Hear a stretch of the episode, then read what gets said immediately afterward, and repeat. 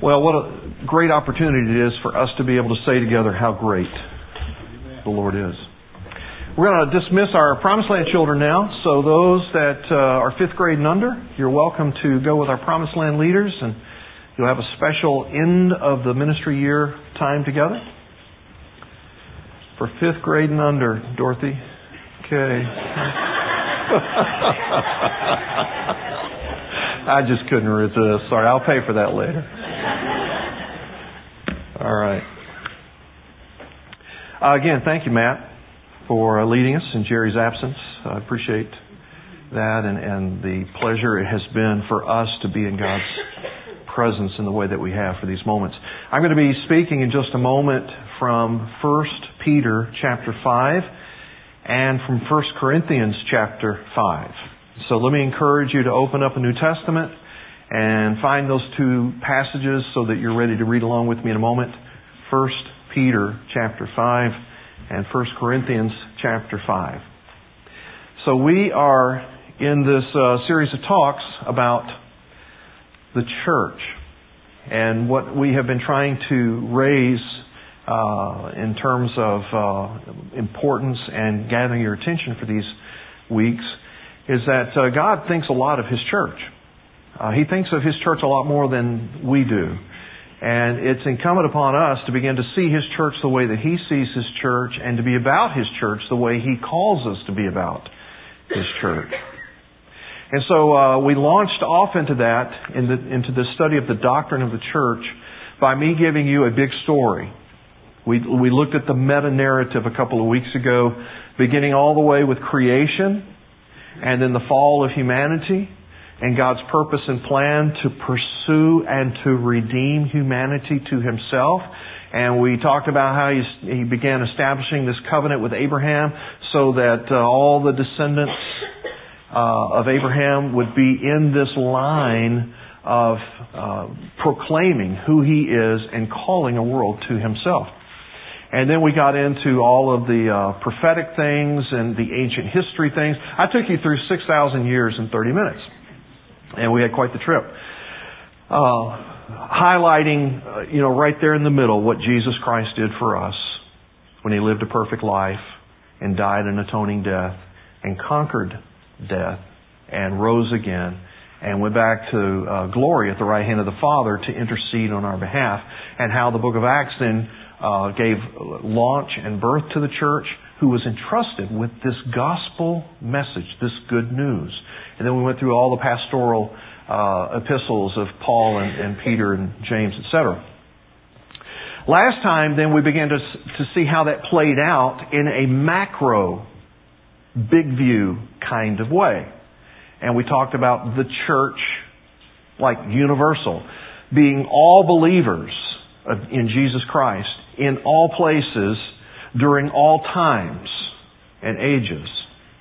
And what distinguishes a church from every other kind of uh, group, you know, whether they are community invested, good groups and all that or what, uh, the thing that distinguishes a church is the rightly present presentation of the Word of God. What does God say and what does God call from us in this world? The right presentation of the Word of God and the right administration of the ordinances of God. And we talked about baptism and we talked about the Lord's Supper. So we've done the whole historical piece. We began to look at the church in a macro, big picture kind of way. Today we go micro. We look at the church in a much smaller way, particularly in a local context. Last time we talked about what is the church. Today we're talking about what is this church. What is this church? What's God up to with a local congregation? And I'm basically going to just say two things about it. And I'm going to do so in terms of why the scriptures call for us to have engagement and membership, if you will, in a local church. And that's not without dispute today. There's a lot of people that have concluded that uh, the church is a kind of take it or leave it thing. The main thing is for me to be spiritual. The main thing is for me to uh, have spiritual practices and, and some kind of engagement of God. The church, you know, you can take it or leave it. And, and so we have uh, a situation today where a number of people basically have adopted uh, a habit of uh, if they do go to church, they drop in, they get a little inspirational lift, and then they slip out. Or they uh, have made something of a buffet of church right? And so they'll go to this church because they like the music, and then they'll go to that church because they like the teaching, and then they'll go to this other church because they like the youth ministry, and they just kind of spread it around, and they just go to the buffet, and they pick what they want, and they slip out when they have uh, consumed what they wanted to consume. And I'm going to be suggesting to you today that that is a non-biblical experience of church. And it is a dangerous and deadly experience of church. And so, first of all, I'm going to make the case for membership in a local church by examining the scriptures. And then we're going to finish briefly with looking at the purpose of membership in a local church. Now, before I get into looking at the scriptures with you, let me give one little disclaimer. This uh, gathering today is not about how are we going to pump up membership at Meadowbrook? Uh, this is not about, okay, how do I convince you to join this church? All right, it's not about that at all. This is totally and simply about making the case from the Bible about, about why local church membership is important, why it is essential, and so much so that to not have membership in a local church is rebellion and disobedience to God. That, that's what I want us to see today.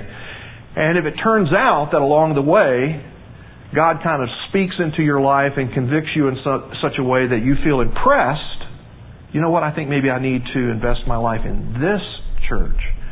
Then that's a, an outcome that would be great, but that's not what we're shooting for. We're shooting for a good biblical experience of seeing what God's up to with His church. All right, so the case for membership. I'm suggesting to you that what you find in the Bible is an uh, more or less accepting of the reality of membership in a local church, not so much a, um, uh, a thou shalt join the local church. You won't find that verse. Thou shalt join a local church. That verse is not in the Bible. What you have is an assumption all across that you will have membership in a local church. And we begin with uh, by looking at a text that makes the case for submission to church elders. In Hebrews chapter 13, verse 17, we're told, Obey your leaders, talking to people in the church. Obey your leaders and submit to them, for they are keeping watch over your souls as those who will have to give an account. Let them do this with joy and not with groaning, for that would be of no advantage to you. So, in other words, the writer to the Hebrews is saying, God's placed authority over you. This authority is in the, in the person of elders and leaders in a church. I want to instruct you. I want to teach you. I want to guide you. I want to do some important things in your lives through these people. And so, don't be weird about that. Don't give them a hard time. Don't make their job harder. Submit to them. And then we're told in um, the writings of Paul that you not only submit to the elders that God's placed over you, but you honor them. In 1 Timothy 5, verse 17, he said, Let the elders who rule well be considered worthy of double honor, especially those who labor in preaching and teaching. So, with those two verses, let me just ask you if they do not have expression in a local context, then how in the world do you follow and obey those verses? To whom would you submit to whom would you show honor if it was not in a local context? Now, no doubt some of you have had young men in white shirts and ties with a little badge on their shirt that says elder knock on your door. Are you supposed to submit to them? Have you heard about the pastor in Topeka, Kansas by the name of Fred Phelps, who leads his church to go to funerals of slain U.S. military personnel all over the country, and there they protest. And they yell and they scream how these fallen soldiers are tools of the devil and why they deserve to die. Are you supposed to submit to and honor somebody like that? There's a guy in Houston, Texas, by the name of Joel Osteen. He's got like the largest church in America right now. Millions tune in to watch his broadcast every week on television. Are you supposed to submit to him? Well, let's bring it more close to home. I have a couple of very good pastor friends right here in Redmond. They have elders in their church. Let's say that they just happened to show up today. They walked in the door and they said, uh, We don't really mean to interrupt, but we wanted to tell you we disapprove of your ministry uh, of English as a second language, ESL, and we don't like the fact that you are working with teen moms, and we want to tell you that you should stop that. And by the way, the space next door that you're hoping to develop for children and youth ministries, uh, not needed. Just just take that off the plan. Are we supposed to submit to and honor that? See, obviously, everything I've just said is ridiculous. Because it, it's just apparent that when you start talking about the application of these passages, it must be in the local context of the church where you have membership and connection and the investment of your life. See, in the third place, what the scriptures have to say about shepherding the flock. In 1 Peter chapter 5, and if you have your Bible, this is the time to open it and look at that. Listen to what Peter says to elders about shepherding the flock. In 1 Peter chapter 5, beginning with verse 1. To the elders among you, I appeal as a fellow elder, a witness of Christ's sufferings, and one who also will share in the glory to be revealed. Be shepherds of God's flock that is under your care, serving as overseers, not because you must, but because you are willing, as God wants you to be, not greedy for money, but eager to serve, not lording it over those entrusted to you, but being examples to the flock. Now, notice what Peter exhorts to elders. He says, Shepherd the flock that is right there among you. Not the flock all over the world, not the flock all over the globe, not the flock in one whole region. Shepherd the flock that is just right there with you. And he goes on to say, here's how you do that. You exercise your oversight, NIV said rulership, not by lording it over or being domineering, but by being an example. That's how you exercise your shepherding. It's by being an example. So listen, that means there's got to be proximity to someone if they're going to be able to be an example to you. And may I suggest that a person standing on a platform and talking every week is not particularly exemplary. You don't know me from the platform. But you do know me when we do small group together during the week or if I'm over at your house having a meal, or if we go together to Starbucks to have a coffee, or we serve together on one of the ministry projects that we do around here. In that context, you get to know me, I get to know you, and ex- examples happen. And so, uh, in the exhortation about how shepherding takes place, it totally makes the case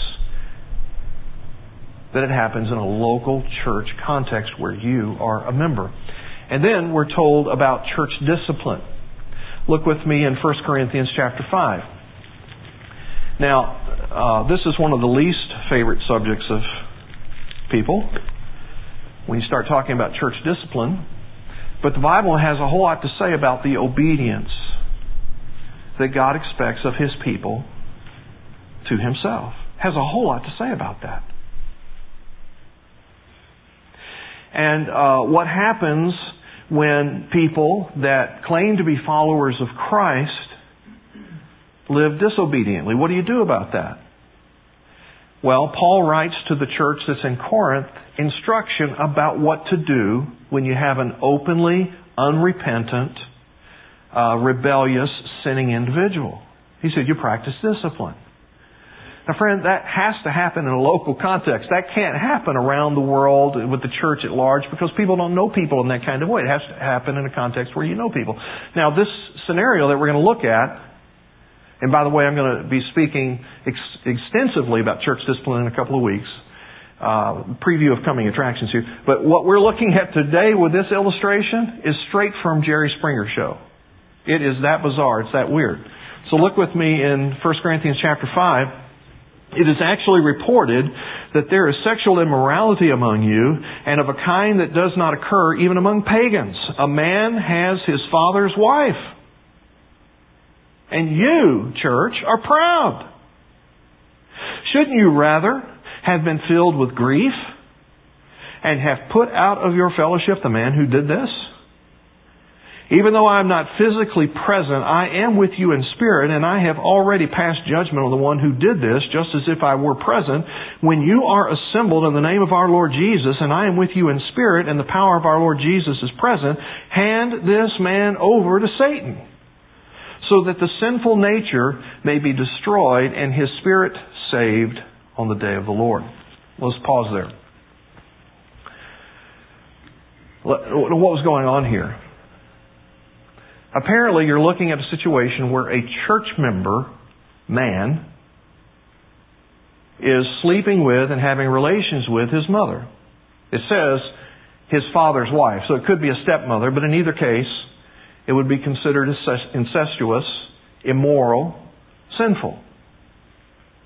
And not only is this taking place, but the church is boasting in it. That is to say, they're caring about this attitude that is like this. Isn't God great that He would love someone like this guy, that must mean He can love everyone. And Paul said, biblically speaking, Are you nuts? Have you lost it?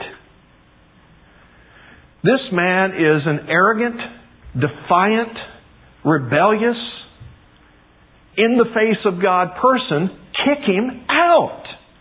Don't even bat an eye, don't even waste a second on it. But he does so to let you know what discipline is about. Church discipline is the most loving thing you can do.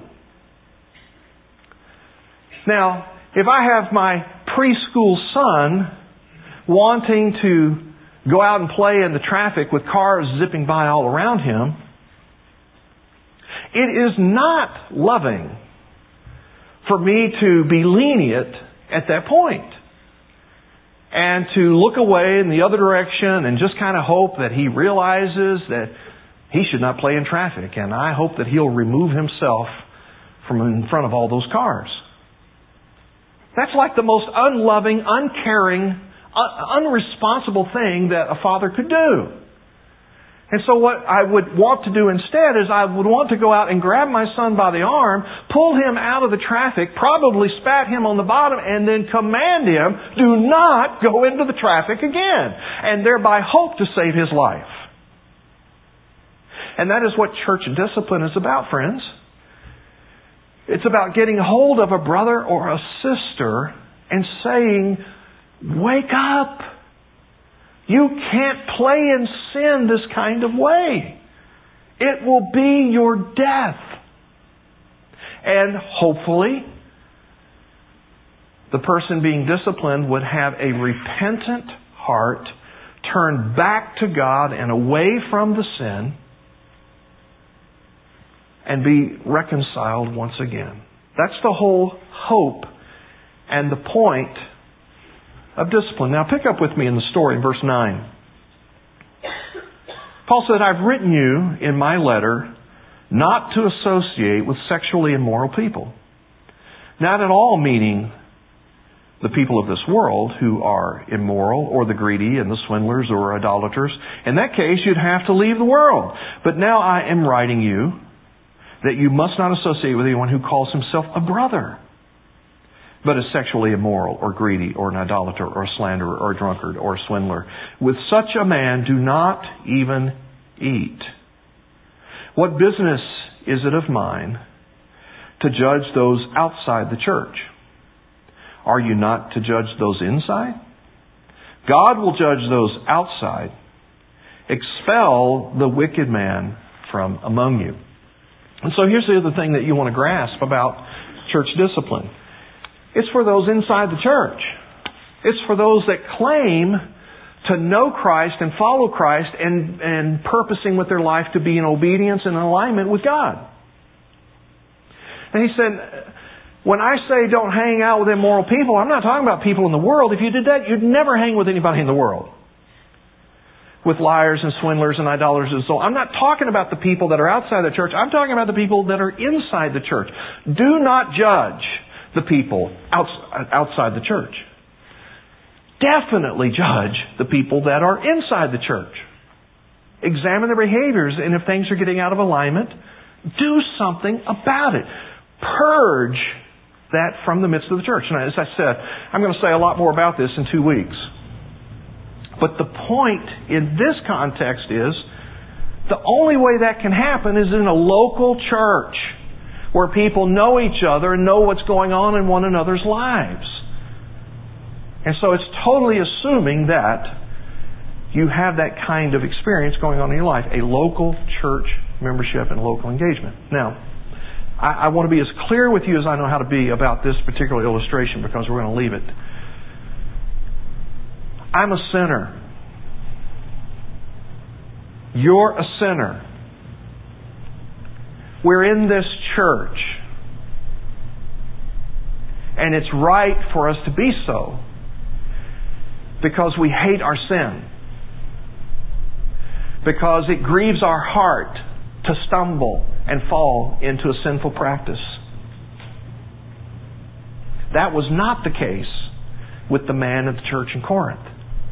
He did not hate his sin. He was openly arrogant and uh, defiant and disobedient to God. He was like, I'm going to do what I do, and I don't care what God says about it.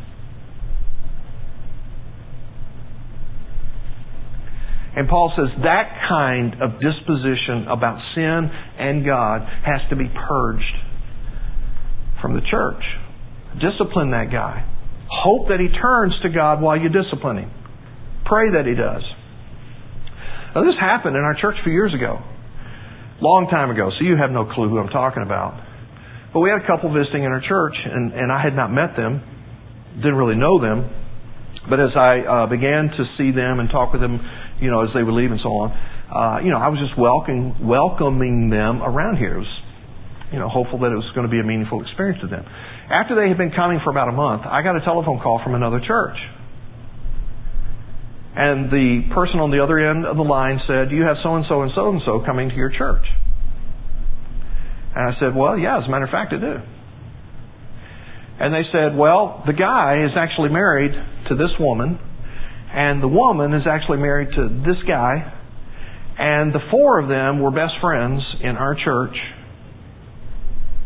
And the guy and the gal end up having an affair with each other. They've left their spouses, they've left their, their children, and we began to discipline them about that, asking for them to repent, asking them to turn back to God, asking them to turn back to their spouses and their children. And they left us. And now they're in your church. So I went calling and came into their living room. Uh, they live in apartments just around the corner from here. And I said, I need to talk to you for a little while. Do you have time? They invited me in. I sat down. I said, uh, you know, I got a telephone call. Here's what the telephone call said. What's the deal? And they go, well, it's exactly right. We fell in love with each other. We've left our spouses. We uh, are totally enjoying being hooked up with each other. We know it's wrong. But we love being with each other. We're not going to stop. And I said, well, then you're going to have to be together and not in my church, not at Meadowbrook. Can't happen. And I made another plea as their church had made a plea for them to turn their hearts toward God and repent of what they were doing, but they would not. Now, friends, let me just say these kinds of scenarios are not happening in the majority of churches across America. In today's evangelicalism, the church across our country is so sick, what I've just described to you almost never happens. A, because church leaders, elders, and pastors are afraid to do it. They're afraid that people are going to leave the church if they act biblically. Or they're afraid that people will get so upset they'll get fired and lose their job. Or B, churches don't practice it because as they attempt to, those that are being disciplined leave the church, flee, run, like that couple did. Happening all over the country. And As I said, I'm going to say more about this in a couple of weeks. But the point here is this God has a purpose for the local church. And if we abort that purpose, we hinder the work that He's seeking to do in us as individuals and us collectively as a group. Discipline is a good thing. Discipline is a loving thing. Um, discipline happens with the hope of repentance and reconciliation. It's not a punitive thing. Well, let me just move on and I'll just give you these briefly in terms of making the case for local church membership. In uh, Acts chapter 2, they kept a numerical record of those who were coming to Christ. Uh, in 1 Timothy 5, or let me say in Acts 6, then they had an election of deacons. Uh, in 1 Timothy 5, they kept a record of widows. Uh, in Romans chapter 16, they actually had a whole listing of church members by name. I could give you dozens and dozens and dozens of more examples to make the case for local church membership, but let me move on to and close with what's the purpose? What's the purpose of membership? And the first one is this obedience. Now, if you've got that word loaded so that that's a bad word to you, then I'm just pleading with you today to let God freshly define the word for you. That is an awesome, powerful, positive word. Obedience is not just toeing the line on God's commandments. Obedience is not just uh, saying yes to all the rules of God and religion. Obedience is a discipline in my life. It's a practice in my life where I'm looking to train my life in the ways of God. What these parents just did today was a matter of obedience. God said, I want you to be this kind of mother. I want you to be this kind of father. And so they were lining themselves up obediently, say, okay, I'm going to look to you to train me in every way to be the kind of godly mother or father you want me to be. And for this to be the, the godly son or daughter that you want them to be. Now, just think about it. If my wife had married Jesus Christ, she'd have the most awesome marriage in the world. Amen? You get that? I mean, does he know how to love people? Does he know how to understand people? Does he know how to meet needs? Does he know how to be with you in ways that you need to be with? If she had married Christ rather than the guy she got, it would have been awesome. But instead, she got me. No, no kidding. At the time, no great catch. But because my life is under the authority of Christ, and I have been living these past 31 years of marriage as best I can in obedience to Him. Guess what that obedience has been doing? That has been shaping and forming and transforming my life to be like Christ. So that hopefully before we die and our marriage is over, she's got almost a marriage to Jesus Christ. So this is how that works. In Christ's love for me and His love for her, He's involved in our marriage. I mean, He's so big, He's involved in everything going on around the globe. And my marriage. That's how big He is. We were just singing about how great is our God. That's how great He is. And so in our marriage, God will say to me, He'll make an impression on my heart. He'll prompt me. Say this to Sherry. Do this for Sherry. Serve in this kind of way. And every time I obey, every time I cooperate with what God's up to, our marriage does well. And if I do that for years and years and years, it begins to flourish more and more and more. You follow me? Now, here's where the church comes into that. Because in the church, particularly in my small group or with some of you that I hang with in, in, a variety of capacities, I live an open life. I'll tell you how it's going in my marriage. You can ask me anytime. I'll tell you how it's going in my marriage. That's my commitment to you. I'll ask you those questions too. And your commitment to me, we have a covenant together, is that you'll be authentic and upfront and real with me about this. So we know what's going on in each other's lives, and in each other's marriages, in each other's homes, in each other's workplaces, and so on like that. And if I've got some slippage going on in my marriage with respect to obeying God and being the kind of husband He's calling me to be, you know it. And you call me on that. I've had people in my small group before say, Are you loving her well when that happens? And see, at that point, I can either choose to be confessional and go, no, no, and get obedient again, or I can choose to harden my heart and say, yeah, it's good enough for her, given what happened, you know. and right there in, in that situation, I'm in this formation experience where my obedience continues the formation process, my disobedience blocks the formation process. Are you following me?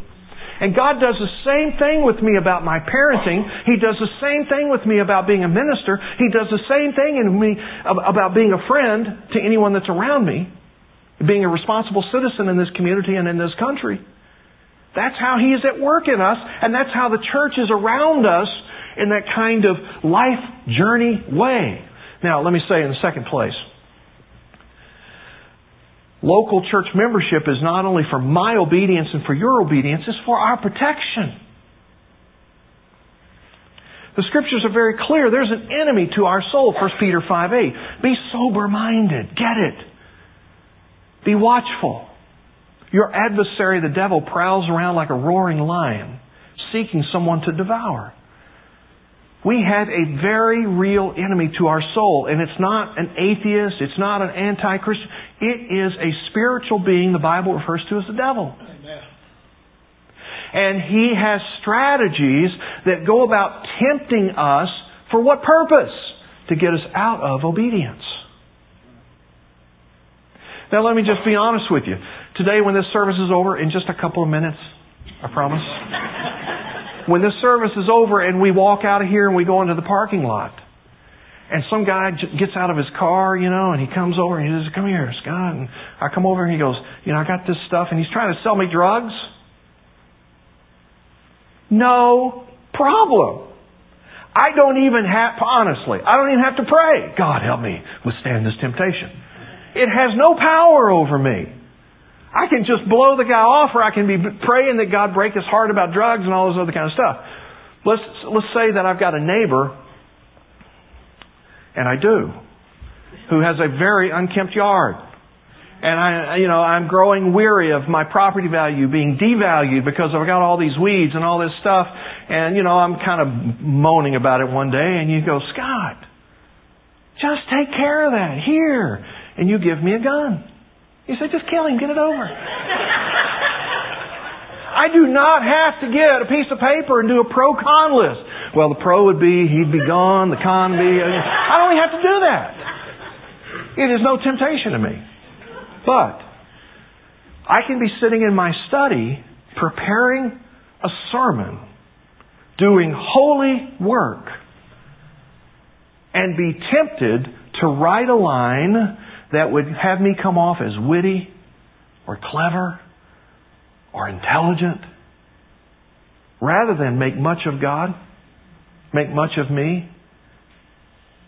And that's a real temptation to me. And at that point, I need believers, I need brothers and sisters, I need people that love me and know me, that pray for me in that kind of way. And I have that. Many of you pray for me in that kind of way. Many of you say, hey, I especially pray for you on Saturdays because I know you do a lot of your sermon work on Saturdays. Hebrews 3:13 says, "Exhort one another every day as long as it's called today, that none of you may be hardened by the deceitfulness of sin." Here's how it works. If I succumb to the temptation to be clever in a sermon, my heart gets just a little bit hardened. And then I go out into my home and God prompts me to do something for Sherry and I go, I don't want to. And I don't. My heart gets a little more hardened. And then maybe later in the day, you call me and you say you really need me for XYZ and I kind of make up an excuse slash lie. My heart gets a little bit harder. And the next thing I know, subtly, I have been distancing myself from God with a disobedient and hardened heart. And I am now sabotaging the Christ formation work that He is doing in me. But because I'm in a local church context where I'm known and I'm cared about and I'm prayed for and I'm walked with, I am helped in my saying no to temptation and keeping my heart soft. Now, many of you in here, you know. You know when my heart is at a soft place, and you know when my heart's getting at a hard place. And I know that about a lot of you. And we know that about each other. And that's one of the purposes of the church. Is so that we can stay in obedience to Him and withstand the work of our enemy. Be, be protected in our heart. Galatians 6.1 says it this way, Brothers, if anyone is caught in any transgression, you who are spiritual should restore him a spirit of, of gentleness. Keep watch on yourself lest you too be tempted. That's our covenant. That's our commitment with each other. That we will help each other stay on track with God. And if we see someone getting off track, I love you enough, I'm going to say something to you about it. You love me enough, you're going to say something to me about it.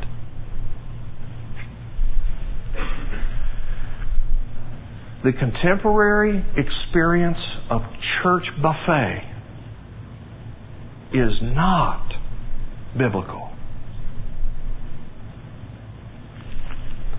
God's plan is that you connect with one local church where you submit to authority, honor leaders, live in obedience, and have a protected heart against sin. That's what God's up to with this church. Now listen, I've been here 19 years. I'm connected and committed. Jerry, our worship pastor, has been here 16 years. He's connected and committed. Randy, one of our elders, has been here as an elder for 15 years, a member for 18 plus years. Connected committed. Most of our leaders have been here over 10 years. Connected, committed. We're not flighting around. Jerry and I have had calls through the years. Would you come and do such and such in our church? And we've just said, no, can't do it because God's got us at Meadowbrook connected and committed. What about you? Is that your local church experience? How do you respond to what we've been talking about? I'm just going to say two things. One, do you know Christ? Is He your Lord? Is He your Savior? Have you placed your hope and your trust in His person and the work that He did on the cross in your place? Are you saved and you know that you know that you know that you're in the hand of God for all eternity? And if so, have you committed to follow Him with all your heart in the local church? Somebody says, well, you know, I can be spiritual without a bunch of hypocrites around me. I can go out to the mountains. I can go to the lake. Yes, you can have spiritual experiences like that. No question about it. You can't be a church like that. You say, well, why not? Well, if I had a bunch of bricks right here and I started building, you know, a church. It takes all those bricks together to make us. You're just a brick. The way Peter says is you're a stone. And it takes all of us together to be the church. Let's pray about that. So, Father, thank you for taking us through your word in these moments to speak to us about your church. And Lord, uh, we don't want to make too much of it, and we certainly don't want to make too little of it. We want to look at and experience church exactly the way you want it. So we pray that you'd give us grace so that we might have a soft heart that would respond in obedience to however you're leading us today. In Jesus' name, amen. Amen.